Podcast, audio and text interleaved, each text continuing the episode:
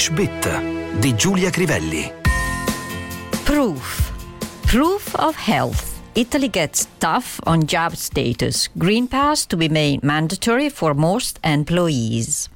Garanzia di essere in salute. L'Italia passa le maniere forti sul vaccino. Il Green Pass diventerà obbligatorio per la maggior parte dei lavoratori.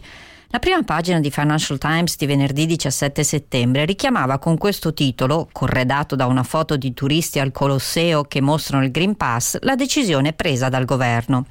La prima parola che ci interessa è proof, prova, usata in modo molto simile a quello che facciamo noi. Can you provide any proof of identity? Puoi esibire un documento di identità, diremmo in italiano.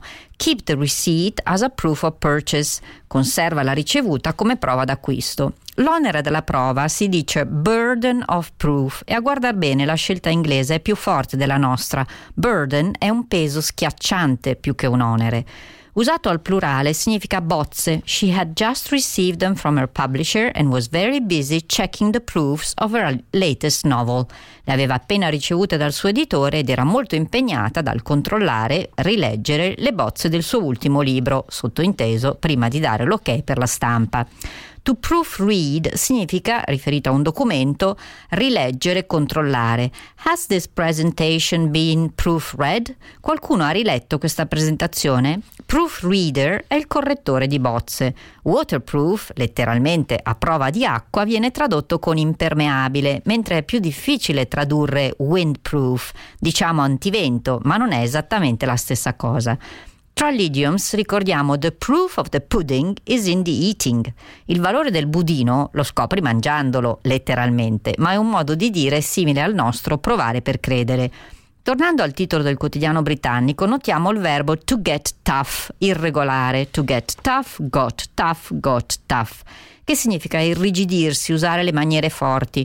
Famoso l'idiom When the going gets tough, the tough get going. Quando le cose si fanno difficili, i duri vanno avanti.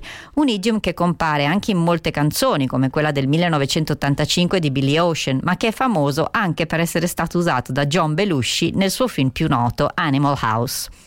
Altri modi di dire sono as tough as old boots, duro come dei vecchi stivali, per indicare qualcuno che riesce a affrontare ogni difficoltà. Tough luck è invece un'espressione ironica per definire un colpo di sfortuna. Tra i phrasal verbs c'è tough it out, che significa mantenere la calma e affrontare una situazione complicata. I know it will be painful, but you have to tough it out. Capisco che sarà doloroso, ma devi farcela. To toughen, regolare, significa indurire. The government is considering toughening up the law on censorship. Il governo sta pensando di inasprire la legge sulla censura, diremo in italiano.